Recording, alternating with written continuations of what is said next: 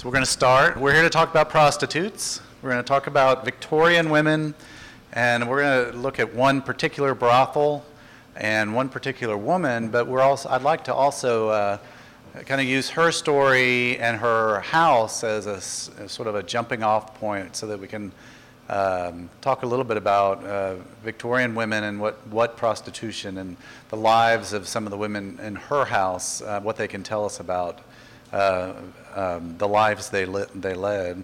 My name's Doug Tattershaw, and I'm uh, grew up in Lexington, Kentucky. And when you grow up in Lexington, you don't remember ever not knowing the name of Belle Breezing because she is just a folk hero in Lexington. And um, you know, I'm sure that they don't tell us as babies about you know the most famous madam from from our hometown but at some point you'll you learn about her and you don't even know when you ever first heard about her. I suppose it's when you um, first heard about gone with the wind because really a big part of what makes her famous um, even today is her role in the movie and the book gone with the wind. Um, she became the prototype for the character belle watling um, and uh, so at a time when she was actually on her deathbed. She, people were getting to know her, you know, in, in film. Um, I got interested to um, learn more about her um, when I realized that she's buried in the same cemetery that my, uh, my father and my son are buried in. And, and I thought, well, how does this, you know, nationally famous madam end up buried in the Catholic cemetery in Lexington? And so I decided to find out. Um, my work, I'm a, I work for the Lexington Public Library in, in marketing, but I'm really a journalist who's done like a lot of journalists, um, kind of retrofitted himself as a marketing person or a government communicator. So um, all my life I've always, I've written. So even as a working in marketing, I've always taken on freelance jobs and, and that sort of thing, always looking for ideas. So um, I read a book by Buddy Thompson, who he had really compiled all the material we have on this on this famous madam, um, put it together in what was sort of a coffee table book, a mishmash of all of his notes and everything. And um, there were some answers to the question of how she ended up buried in that particular cemetery. So I decided to write an article about it, and nobody uh, bought the article. So um, I just kept writing because I found that it was very fascinating to, to look at her life. Um, what's really fascinating from a writer's perspective is that we know so much about this woman who, from her childhood, as well as when she was famous and had this, you know, grand brothel. And um, so um, we know more about her than we probably would in a typical situation. And so that be- became really interesting as a writer to want to, to you know, delve into all, all of her life because we do have um, so much material. Um, the reason we have material, uh, Belle Breezing was uh, born illegitimate in Lexington, and her um, mother, when she was about two years old, her mother married a man named George Breezing. And so um, her mother was named Sarah Cox, and Sarah Cox is the first prostitute in Belle Breezing's life. Her mother worked as a prostitute. Um, they had lived on a farm in Woodford County, and um, at some, and she had had a sister, um, illegitimate sister, before she was born. Uh, they continued to live on that farm for some time, and then uh, Belle's mother, her sister, and her grandfather moved to Lexington. So um, while she was in Lexington, her mother um, worked as a prostitute. Um, she, there was a district that was sort of the antebellum red light district in Lexington, which is now um, the area, I don't know if you know Lexington, but Water Street was the street. So if you know, um, for example, the Lexington Public Library where I work is pr- pretty much in what was the red light district um, for Lexington before the Civil War. So, um, so a couple years um, in, after she'd been in Lexington, Belle Breezing is born. Um, her grandfather leaves. I don't know if it's because Belle was born. Um, probably not because um, her older sister had been an Ill- illegitimate child. So, um, you know, but her um, mother eventually marries, and she marries George Breezing. And the story of Belle's life and Hester, her sister's life, is that they have the name of whatever man her, their mother had married at the time. So when she married George Breezing, she was Belle Breezing. When she, her mother married um, McMeekin, she was Belle McMeekin. So, um, so for several years, though, she was Belle Breezing, and that became sort of her name, for, for really for all of her life. Um, but the reason we know so much about her childhood is because George Breezing and, and Sarah Cox divorced. And it was, you know, an ugly divorce with depositions. And so we have all this testimony from people who were called up to talk about their relationship. And Hester also was one of those depositions. So we can hear from Belle's older sister about what it was like to, to live in their household. And basically, George Breezing is an angry drunk. drunk. He has, um, he's a periodic drunk. So there are times where he's, you know, he's sober, he owns a, he's a shopkeeper. And then all of a sudden, you know, he, he has these binges of just violent drunkenness. He's abusive. And then Sarah is also a drunk, and she also ends up working as a prostitute while she's married, and she's even bringing men to their home. So Belle Breezing is, is in a home where there's this, uh, you know, sex traffic trade happening right there in their home. Um, so it's, you know, she's a tough woman, her, her mother. So she's violent too. Really, she's probably abusive as well. So it's a very physically violent type of household, and we have testimony about um, the shop, you know, they rent a shop. He gets angry at the shop owner, so they buy a shop across the street.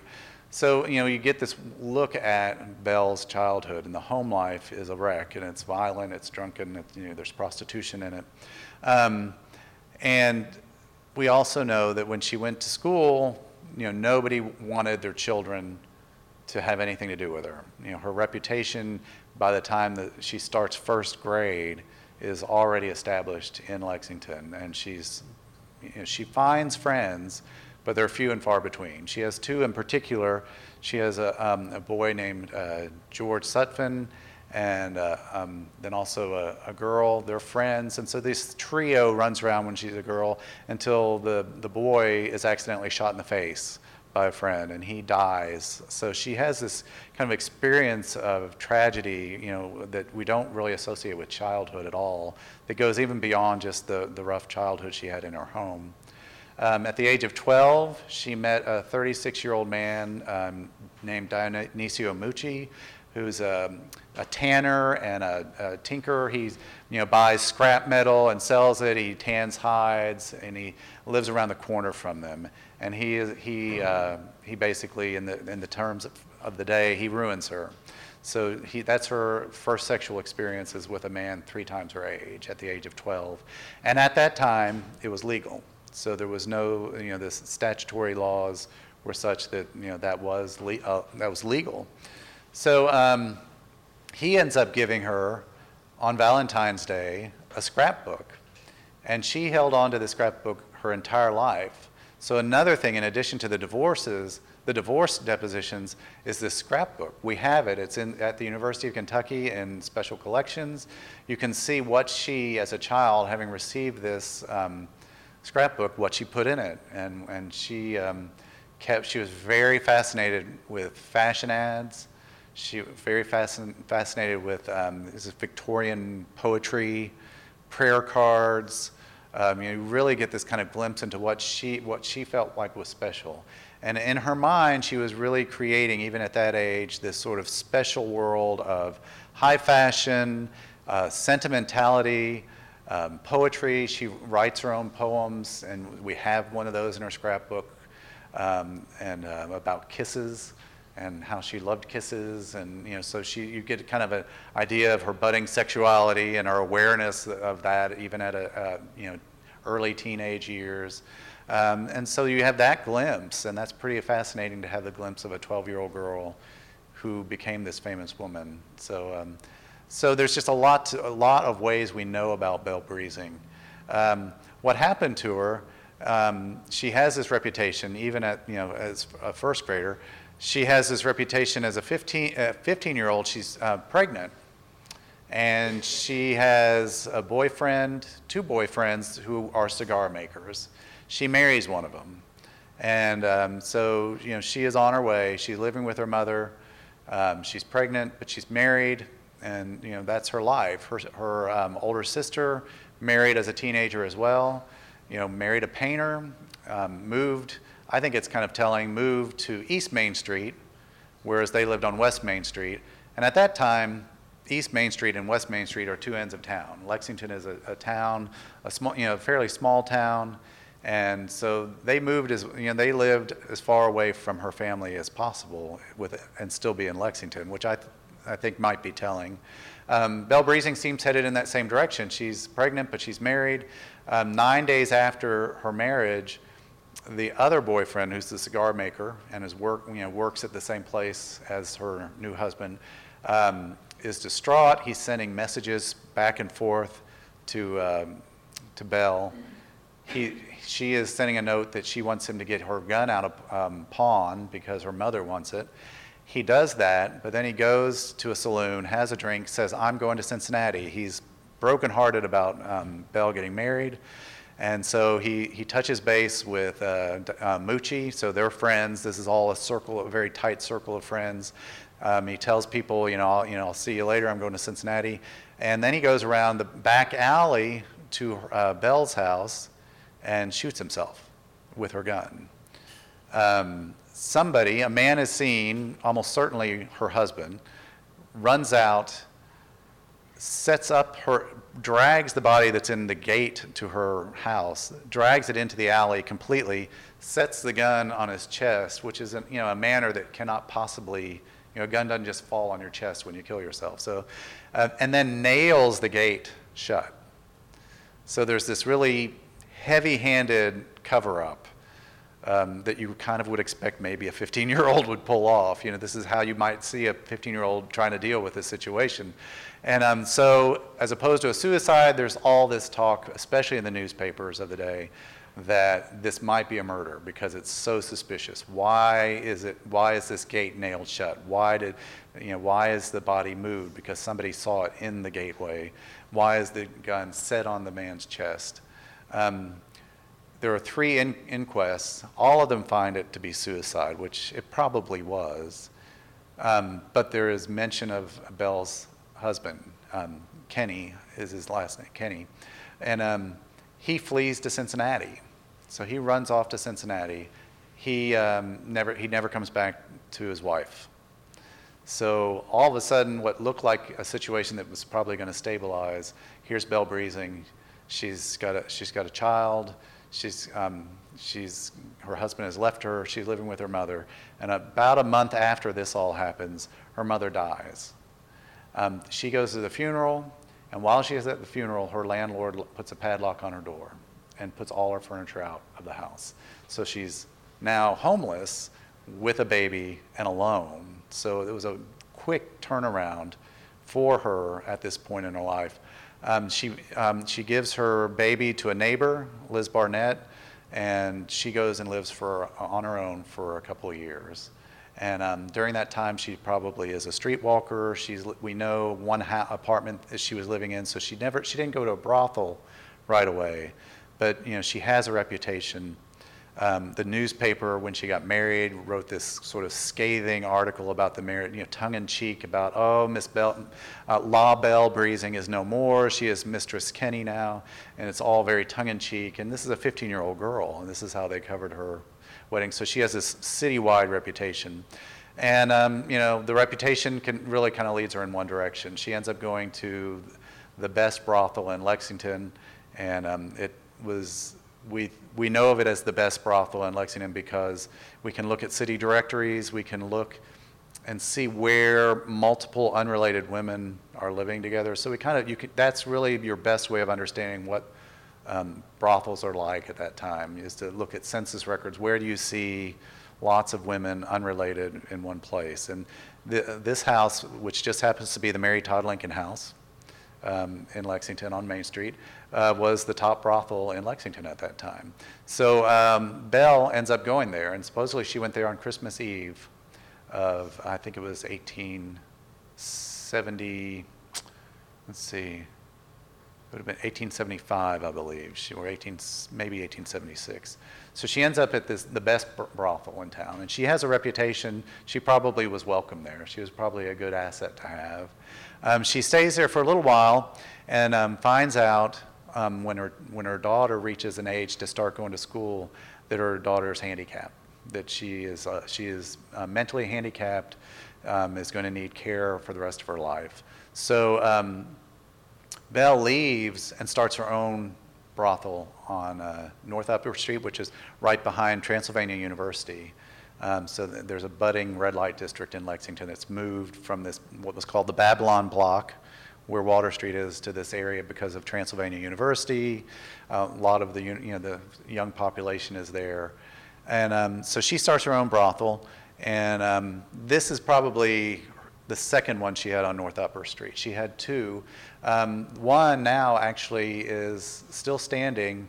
It's the women's locker room at Transylvania University. It's, um, they built a field and they were getting ready to knock down these old buildings. They found out this was her original brothel.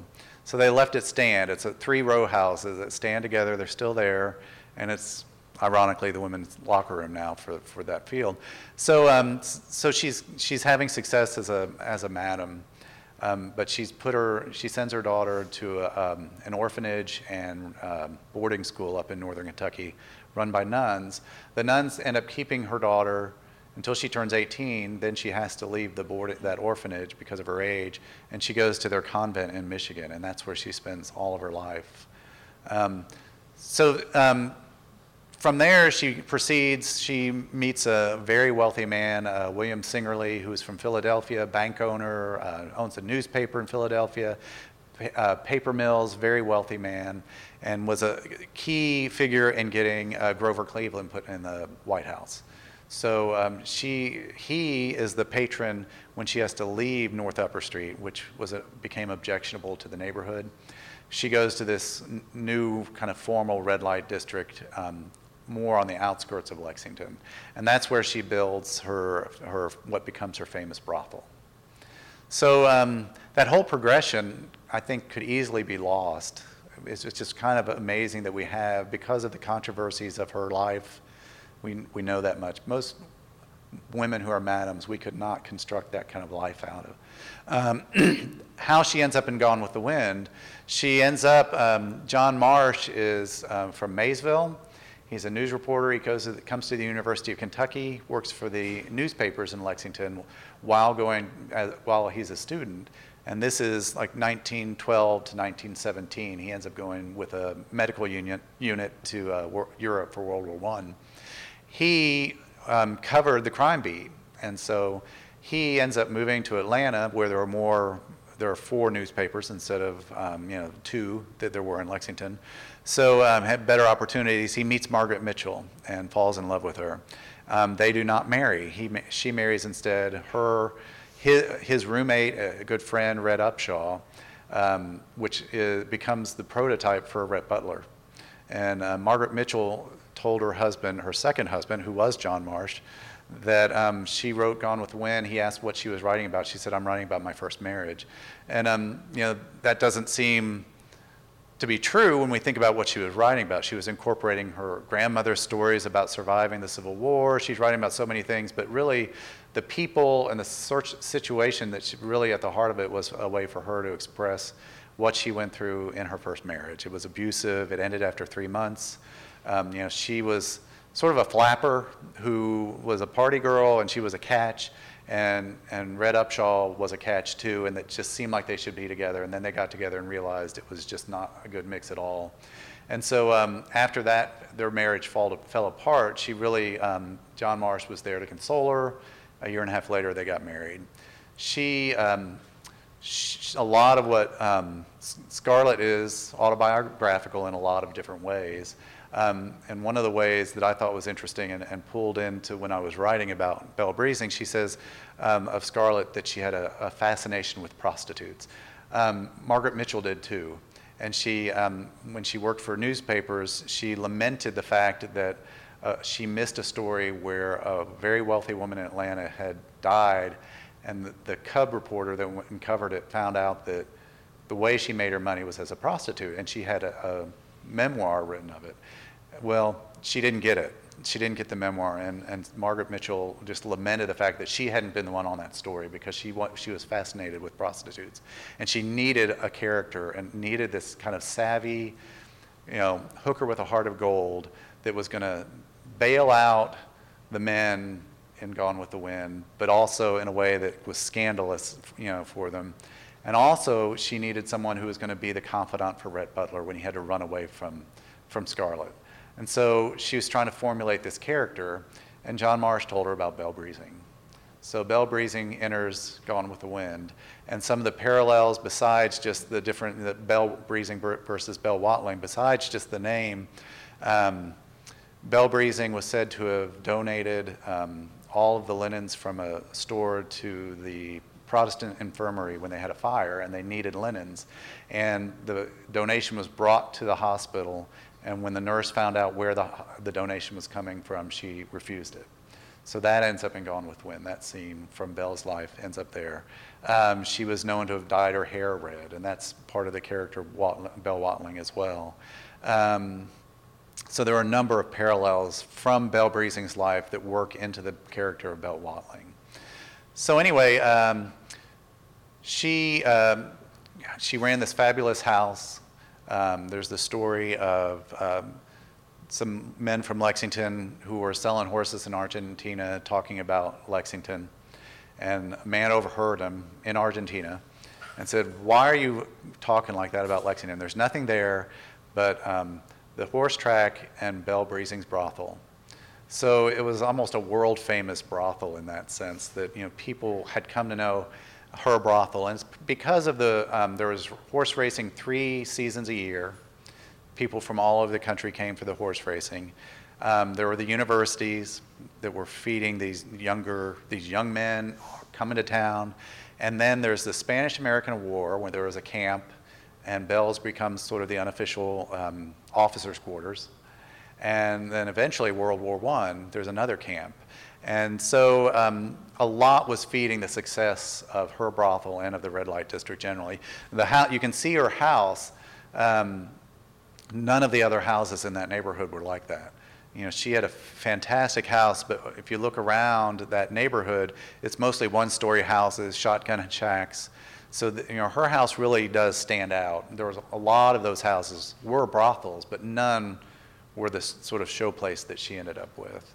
So, um, so that's her story. Um, they shut her house down. Um, really, the army did uh, because Lexington had gotten this camp for World War One on the promise that they were going to take care of vice, on the promise that they were going to take care of the saloons. There was a, an enormous number of saloons and an enormous uh, red light district, and they didn't really keep their promise. And the you know the combination of the army and the changing attitudes about a red light district. Um, there was a social hygiene movement that saw it, um, you know, the hygiene problems of the brothels.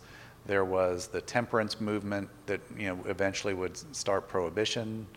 Um, these brothels weren't um, hers in particular, it was almost more like a saloon. You went there and there was dancing, there's music, and then yeah, you go upstairs afterwards or, or later that night. But the, what was special about hers, it was a five dollar house. Um, that's five to ten times more than the other houses, which were charging 50 cents or a dollar. So, um, so it was high class, it was more expensive. Um, there was this party atmosphere. The women were well dressed. She took them to a department store after hours, and she would pick out their dresses after hours. Um, so these the girls that came there really had a very different experience than what um, a lot of prostitutes would have had. They were taken care of. They were um, cons- they were supposed to at least act high class. You know, they may not be able to deliver it really, but they had to be well dressed. They weren't allowed to cuss. They weren't allowed to smoke when they were in the parlor. So um, they were they lived a much different life than probably was typical. Um, Belle Breezing, there's you know this phase of her childhood, which is so traumatic, and we know what, know so much about it. There's this phase of her fame, which was written about and you know, well known, and then she, from 1917 to 1940, she has another whole phase of her life, 23 years in that house, um, almost alone. You know, for the last 15 years alone, and we actually know less about those years than about her childhood. Um, there's a policewoman fir- who went to school with Belle. She was hired as the first policewoman in Lexington, largely to, to cover the women's issues that were happening that she, in that red light district. From 1900 on, it becomes much more violent. There's murders, suicides. And, um, and a lot of that has to do with the relationships that we're forming um, um, in the red light district that I want to talk about later. Um, so anyway, we, we actually know less of her as a recluse than we do of her as a, as a girl. And um, so I think, and I think that's kind of fascinating, and I think it's kind of interesting to speculate what was going on. Um, the policewoman gives us a little glimpse. Her doctor gives us a little glimpse, you know, but there, we know very little about what she was doing. She was just there, and it was while she's living in this house. People know, the kids know that this is a special house. There's an old lady there. She was famous, and then Gone with the Wind happens, and Gone with the Wind. Everybody in Lexington knows who this character Belle Watling really is. And all of a sudden she's famous again and people are talking about her again. And, and then, you know, then the movie comes along and that's just stokes it even more. Um, so that's Belle's life. And I wanted to um, talk a little bit about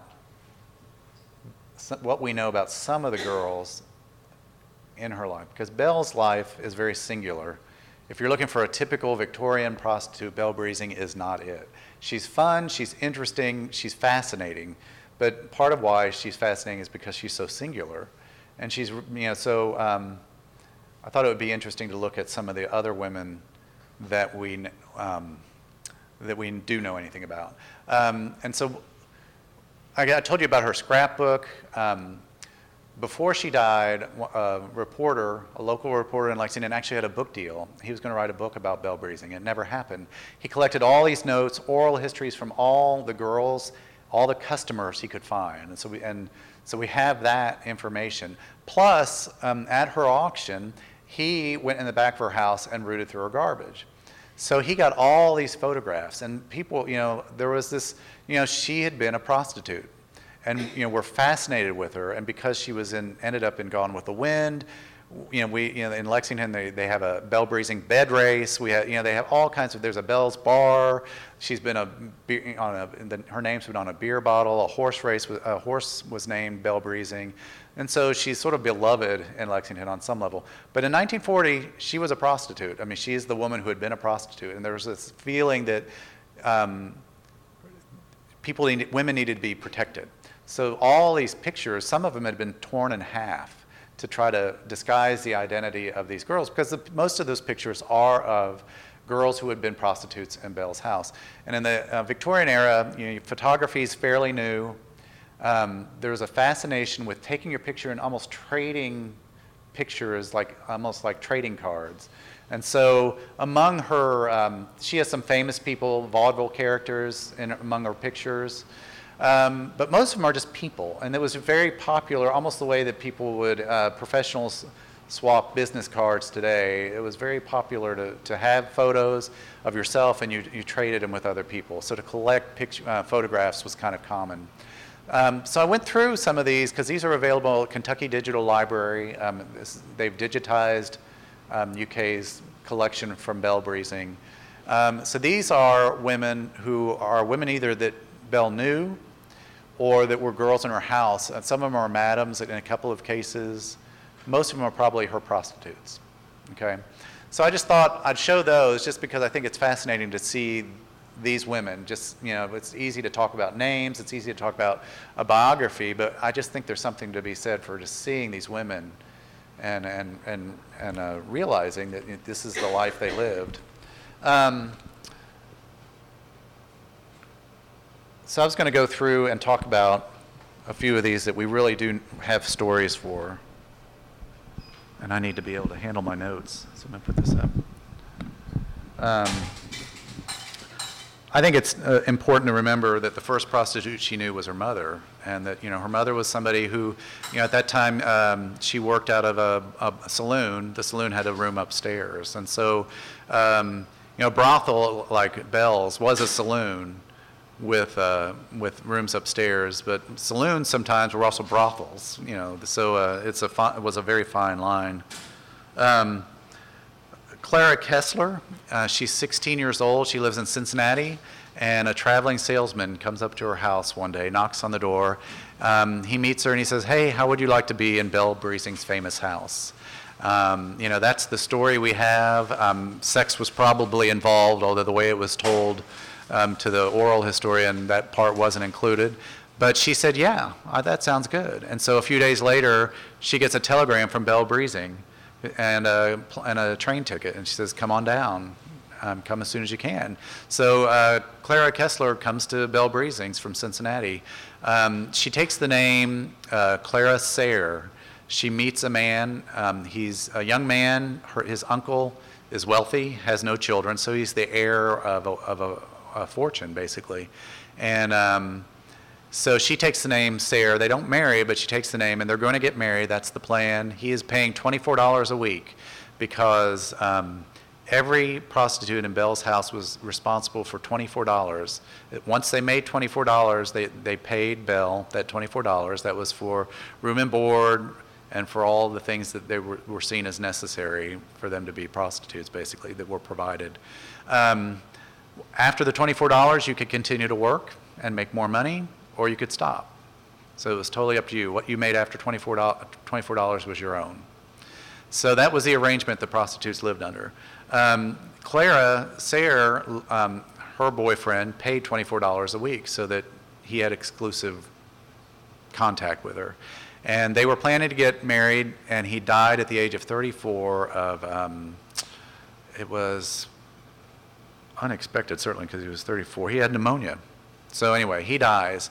So um, she stays at Belle's. She continues to work. Years later, a man named Clem Beachy, he's older. He's ready to retire. He's a horseman from Ohio, comes to Lexington on a regular basis. He wants her to start open her own house because he always wants to bring his, his um, horse people, you know, the people he's working with, to his own house. So she, buy, she, he buys a house around the corner from Belle's, and she's running it. Um, and so they, then he promises, I'm about to retire. I'm going to go to Washington State. I'm bought an apple orchard, and you're going to come with me as my wife. He dies. He dies of cirrhosis of the liver at the end of that um, meet. And so, but he leaves, he leaves her all his money. So she doesn't get the marriage she was hoping for, but she does get money. So she ends up living in that neighborhood and spends her life there. And I think um, Clara and um, Pink Pink Thomas and Pearl Hughes, there's a real camaraderie.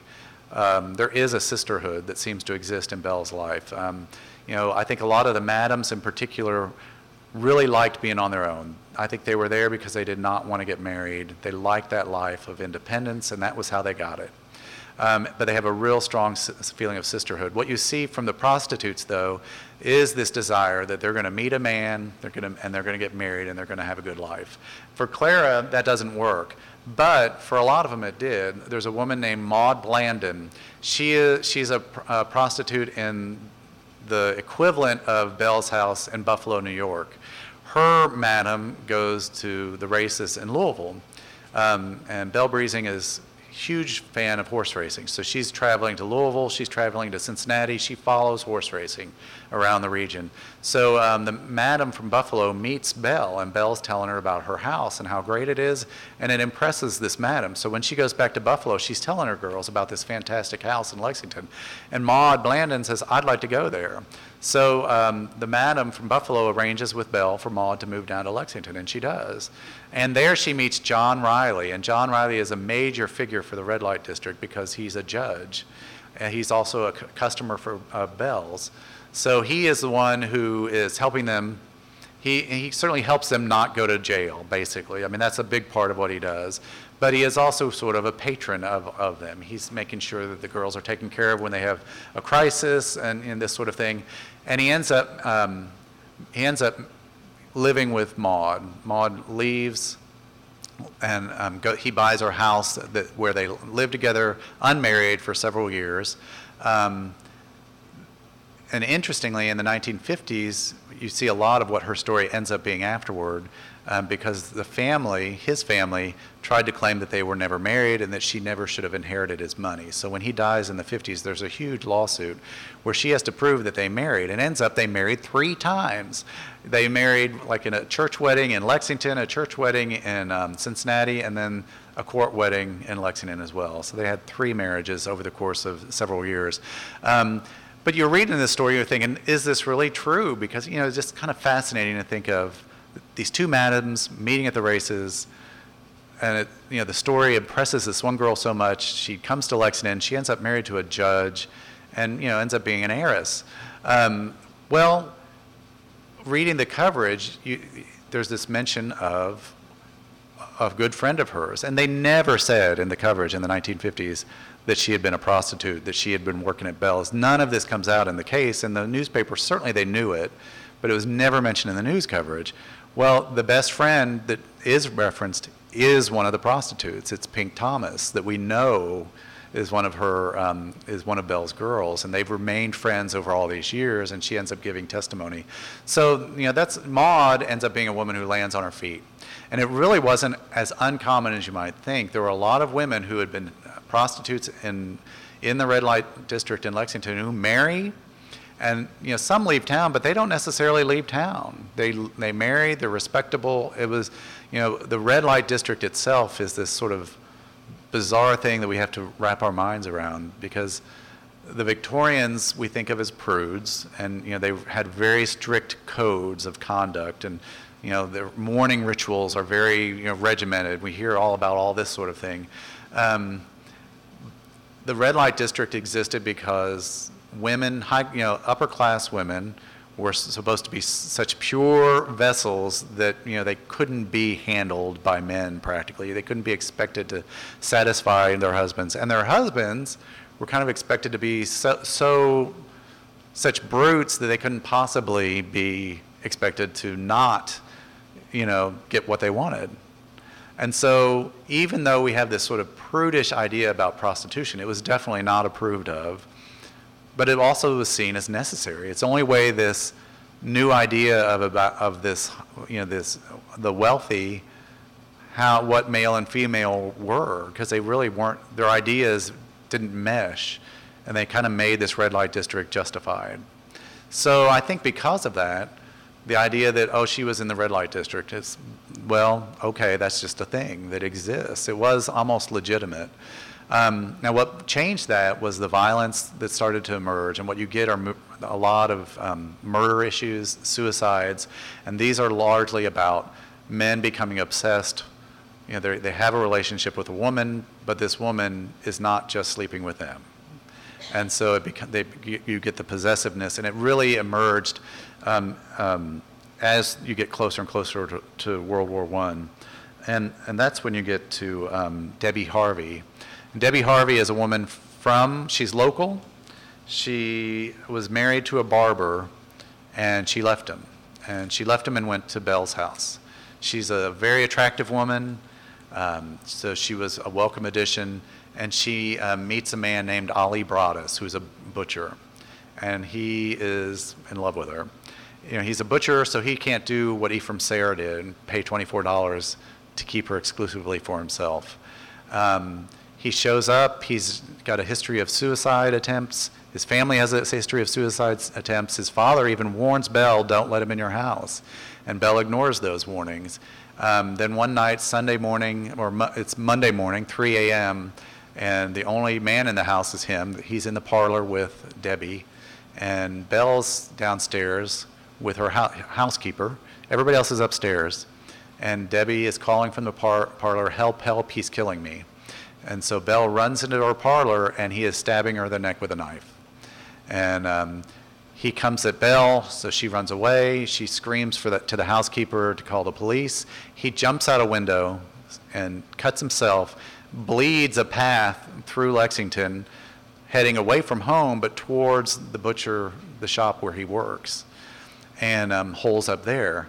The police actually see him on the street, and they, they talk to him but they determine that he's not, he doesn't have anything to do with it, so they let him go.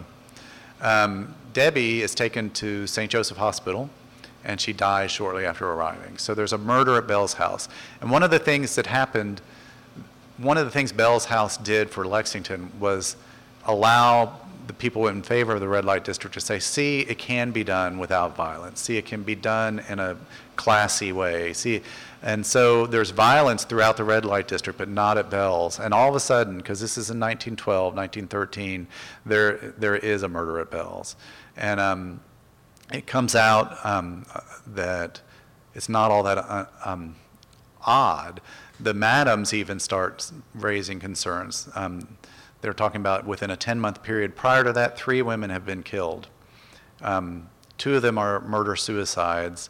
The third is a murder suicide attempt where the man was unsuccessful killing himself and claimed when he was brought to that the woman had killed herself.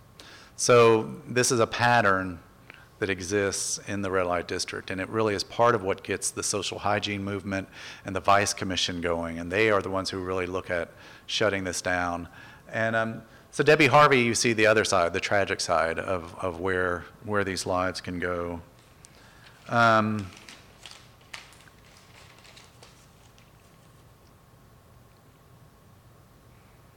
Debbie Harvey's story is, kind of, is really kind of the beginning of the end. It really is, helps give the momentum to the public outrage. Um, obviously, bribery is a big part of this. You know, this is all maintained through paying public officials. Uh, when the police are asked to, to do their own investigation of the red light district, they said, we can't find any brothels. If there's any operating, they're impossible to find. And there were, according to the Vice Commission, 200 brothels in Lexington at that time. So, and the Army did its own study and had no trouble finding them. So, you know, this is this is the situation that we're dealing with, and it was, it was becoming very transparent. In fact, what really was the last straw um, was this local report was filed with the Army, and it wasn't until after the Army it became public record through through the Army. So, and that's how the public really became outraged, and finally decided we're going to shut this. And you know, the, there was sort of this public outcry that shut down the red light district and um, convinced um, a lot of people to move. A lot of women moved. A lot went. There was a home. There was a home for um, girls who who were to transition them out of prostitution. Um, although not many went to that. And then there was a lot like Belle who just shut down. She was old enough. She was wealthy, so she didn't have any need to continue on. Um, Pearl Hughes is another uh, prostitute in Belle's house. And she stayed for a while and then became the housekeeper.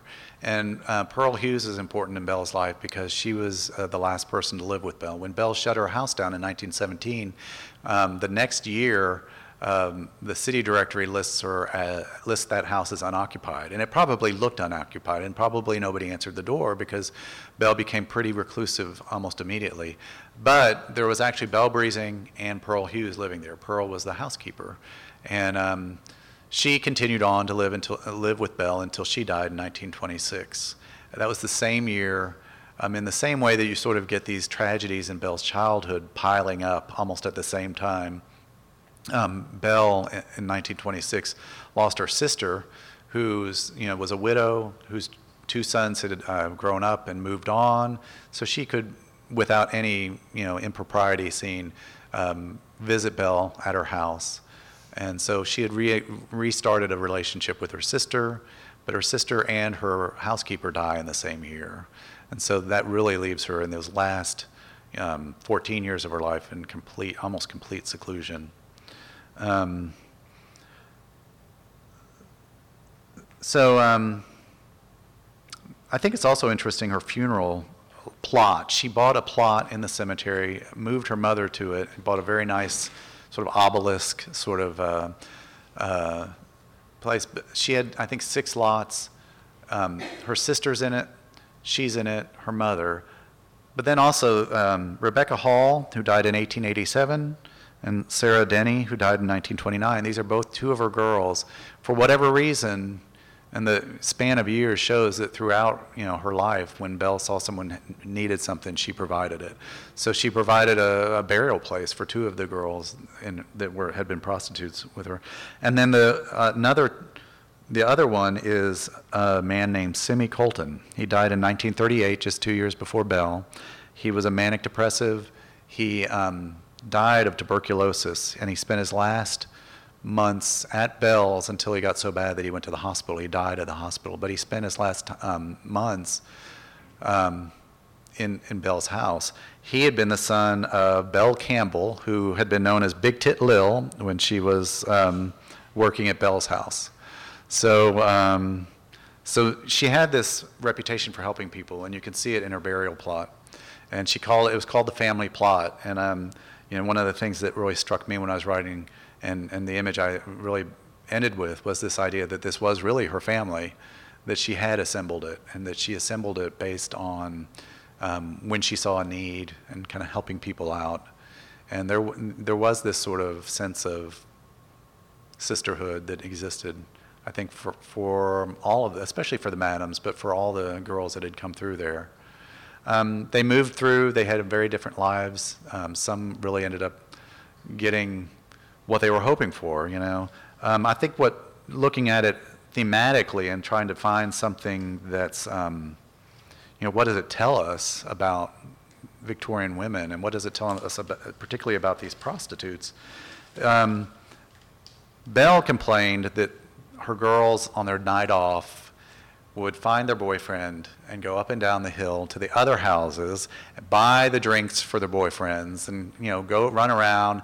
And they all, you know, they, they their dream was to meet a man and get married. And I think that it drove Belle a little crazy because she would she said at one point, I never paid for anything. I always made sure the man the man, man paid me. And that was true. She was very determined, and she definitely realized that men could be the problem and she, she was very determined. I think a lot of what drove her was her determination that her daughter would be protected from, from what she had not been protected from. And so I think that's why her daughter w- went to an orphanage rather than she could have um, gone to the, the local mental hospital and spent her life there um, very easily. And the reason that she was able to go to the orphanage and eventually to the convent was because Belle was paying for it. So, um, so, um, you know, Belle kind of scoffed at the fact that her girls were looking for a boyfriend and hoping it would get them, you know, lead to a marriage and get them out. But the fact is, that's what she looked for when she was 15, when she was pregnant. She looked to that solution as well. That's what she, that was her original hope. So this idea of, you know, the, the prostitutes weren't necessarily running away. In a lot of cases, they probably had had a boyfriend and been caught being sexually active and may have been kicked out of their family because the typical way things happen for a woman at that age, she would live with her family until she married. And what do you do if you don't, you're not married yet and you've been kicked out of your house? You know, and, and the brothels were, were one of the solutions um, among very few. And so Belle had faced that, and a lot of the girls that were in her house had faced that. But they still had this aspiration not so much for independence as for a remedy for that. And I think that's interesting. I think it's not expected, um, but I thought it was fascinating that came kept, that theme kept on coming up over and over again. That there w- was still this hope that it was going to turn out sort of the fairy tale wed- um, fairy tale ending for them. Um, I think a lot of people look at Belle Breezing and they see a businesswoman, and she was a great businesswoman. She was wealthy and she was independently wealthy, and she did it all on her own. Um, but there was a term that um, I discovered uh, Victorian women, especially upper class women, um, were expected to run their household. They were supposed to oversee the correspondence. They were supposed to, um, you know, hire the servants, pay the servants, buy, you know, the, everything for the household, and they were supposed to do it well. And there were whole guides, Victorian guides, for what, how a woman was supposed to run her household. And there was a term called the household general. And I think that um, Belle probably more saw herself as a household general than as a businesswoman. I think that she wanted to rise above her poor beginnings. I think she wanted to rise above the um, ostracism that she faced in her hometown. I think it's telling that she didn't leave Lexington. You know, why did she not leave Lexington? You know, it was a time of movement, especially Western movement. Um, you know, she, you know, so she easily could have left Lexington, but I really think she wanted to prove something and I think that she, I think she did. And I think that her image was, you know, I'm a household general. I have one of the greatest houses in Lexington. You know, I do the hiring. I, I run these great parties. I think that really was a lot of what drove her. And I think a lot of one reason she closed her house so quickly when, when the vice commission really did come down on them was because you could still have prostitution. That was that didn't end, but you weren't going to have the parties you weren't going to have the par. You know, she had three parlors, and she could open them up to make one huge parlor on special events. And then she could close them too. And one of the things she said was that she, one of her talents was not knowing, not knowing, not letting what the right hand know what the left hand was doing, meaning that there was, who was in one parlor was unknown by the men, the men in the other parlor. And that was sometimes important. So um, she loved that lifestyle. I think she loved, you know, keeping all those balls up in the air, and and I think that that's why she closed when she closed because she saw that it was never going to be like what it had been in the Victorian era in the heyday of her work. So um, that's sort of what I have. I don't know if it's what you're looking for, but does anybody have any questions? I, I, I'd like to know what your questions are because I, I'm, yeah. What happened to her daughter? Okay, the question is what, what happened to her daughter? Um, Daisy was, um, you know, she was taken care of by um, Lizzie Barnett until um, she was six years old, and then she went to school. And was, it was her teacher that found out that she was handicapped. And then she went to the Newport Orphanage. It was run by um, nuns there. Then she went up to Michigan, uh, Dearborn, I be- believe, and she lived in the convent with the nuns, um, and that required payment. She pay, um, Belle paid um, Daisy's board all her life, and after she died, there was, you know, she Daisy was the heir, but um, there was a study of, you know, to show mental capacity, to show that she needed the guardian. So Belle's banker helped Daisy the rest of her life, made sure that out of Belle's money, she continued to be taken care of. Um, Daisy, you know, she's only 15 years younger than Belle, and she didn't live as long. So um, Daisy died um, within a decade or so of Belle, and she wasn't young, but you know, I mean, she was instead of as opposed to 90, she I think she was in her 70s, and um, she fell in a bathroom and and you know broke a hip, and I think that's a pretty typical story that that, that led to her eventually dying, and then she's buried in the convent cemetery. Any other questions? I mean, there's a lot of yeah. Just out of curiosity, when you're looking at the census, do they have them listed as inmates or do they say prostitutes? Uh, uh, the question is how they were listed on um, in um, the census. I never saw the word prostitute. I mean, that was never used. It's not used in the um, census records. It's not used in the city directory. Seamstress was a popular term. Um, Belle's mother was was really a seamstress. I don't know if you noticed the picture of Belle when she was um, about eight years old in the first pictures that I was showing. Um, she has a very nice dress on. She was known, the woman who became the first policewoman in Lexington, comment had commented on how well Belle was dressed as a little girl, and it's because her mother really was a seamstress. But frequently, seamstress was the term that a, a prostitute would use. You know, she's living on her own. She needs to make an accounting of how she's living on her own, and so she would call herself a seamstress. And you know, but in Belle's mom's case, it was really true. Um, inmates was a was a common term in the census records, as I recall. Yeah. Yeah, yeah, okay.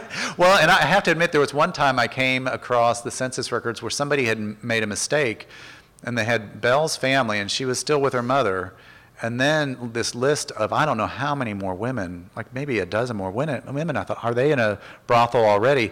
Well, she lived next door to a girls' school, and they were inmates, and they were, um, but somebody had just not written in that address to show that it was a new house. So I had to go to the city directory, and and that's when I noticed, oh wait, the city directory has this long list of girls right next door, and it was a school. I have seen a man listed as a gigolo. Oh really? Okay. Well, that's good. That's honest. You know, what year was that? I think it's, uh, the eighteen 1870s. Yeah. It's been a while, it's been a while since I've seen it. Well, when they did the survey of um, Lexington situation, only half of the brothels in Lexington were in the red light district, and the red light district is in what's now Northeastern Avenue, which is um, the eastern end of uh, Main Street in Lexington, near the Lexington Herald Leader Building and thereabouts, if you know where that is. Um, so um, there was a lot of spread around, and, the, and outside the district, they were more likely to be an individual. Yeah, you had a question. You might be interested to know that in England, they're a little more delicate, and they call them lemonade ladies Lemon. Okay. The, okay. So the comment is that they're called lemonade ladies in in England. England. yeah. Okay. Census Okay, so it's just a way to talk around it. And, um, also, it was well known, so did their actual.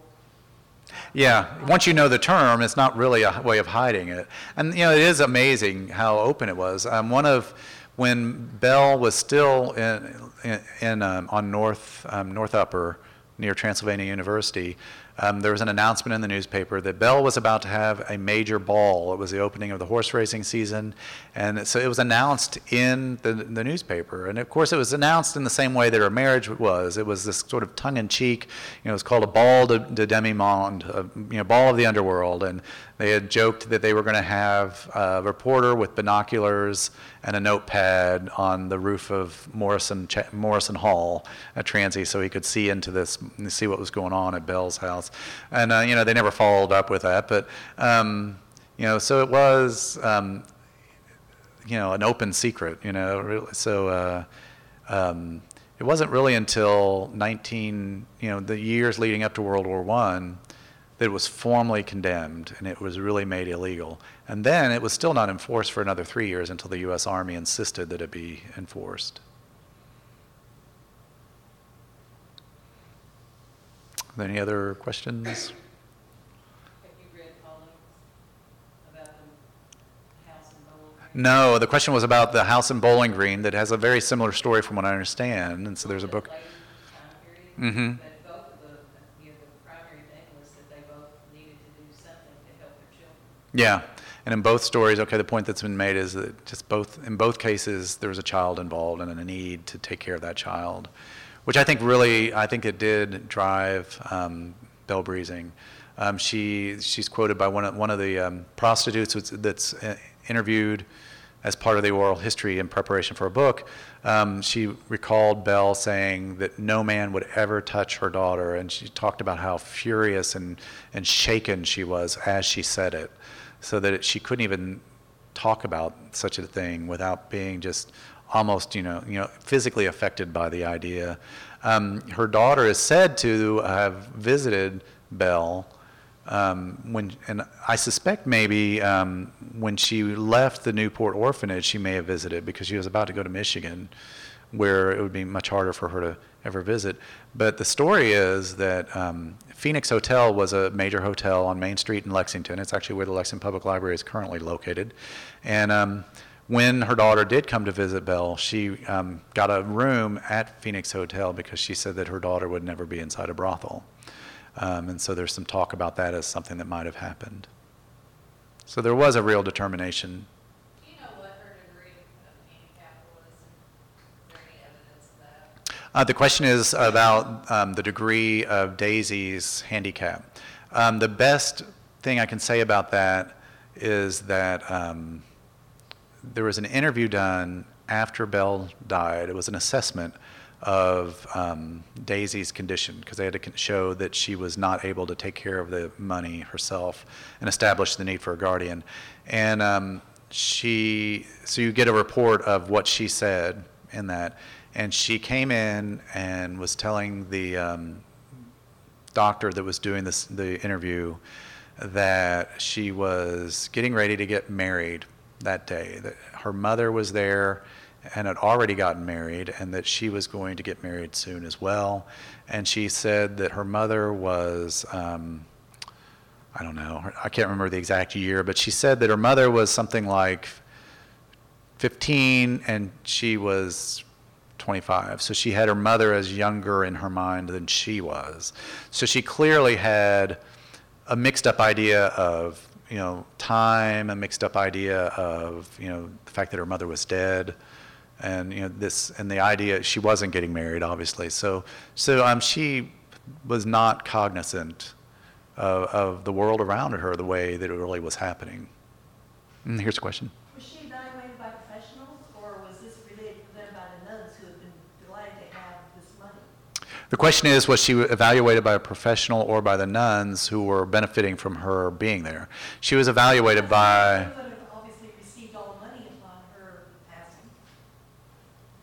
well, I, I don't think that's true, actually. I mean, she, the nuns weren't the heirs beyond, I don't know what, what happened to her money. Um, I know that everything was auctioned off and, and went into an account, and I don't know what happened when Daisy, I don't know what the trail of the money is.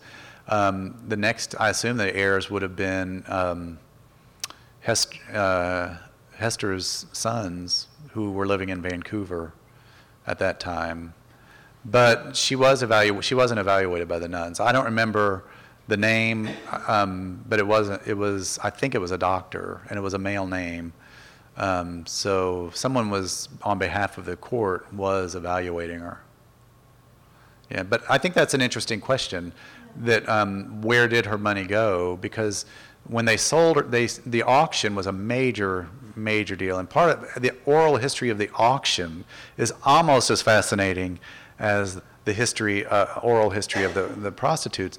Uh, Mildred Chandler was there, um, Happy Chandler's wife, um, and a man who would become a judge under uh, John F. Kennedy was there with his mother, or maybe it was his aunt. She insisted on going because she just had to see. And you know, there's they're bringing out this stuff. Um, the story from the judge was that he, they were in the back. There was a man. You know, they had to do the auction outside because they couldn't fit everybody inside the house. And um, there's a picture of them at the auction, and you know, it's a river of people. You can't see the street because it's covered with people. And he's so this man is bidding on this bracelet, and he's the judge says to to his aunt, he says, "Why is that man not getting up closer to see that bracelet he's bidding on?" And she said, "Well, he's seen that bracelet before." so you know, there's a lot of people coming back to the house to see this stuff they remember. And then there's also just this fascination. This is right after, Go- I mean, Gone with the Wind is still out in theaters, and you just think, you know, how you know that's memorabilia from this movie as much as it is from Belle Breezing. So there was a you know huge fascination. The fire chief bought her Nickelodeon and found twenty five dollars worth of nickels in it, so he probably paid for itself right there. The bed, her she wrote, uh, bought, she had this huge bed with matching you know dresser and a whole bedroom suit, and um, one of the friends of hers, um, it was um, it might have been Clara Sayre came around at the end of the, the last day, went upstairs and bid and bought the bed and the whole bedroom suit. And she said, I was there when she bought it and I wanted to have it. She paid $1,600 for it. Um, but, and this sort of gets to what you're talking about with the, the nuns and where does this money go?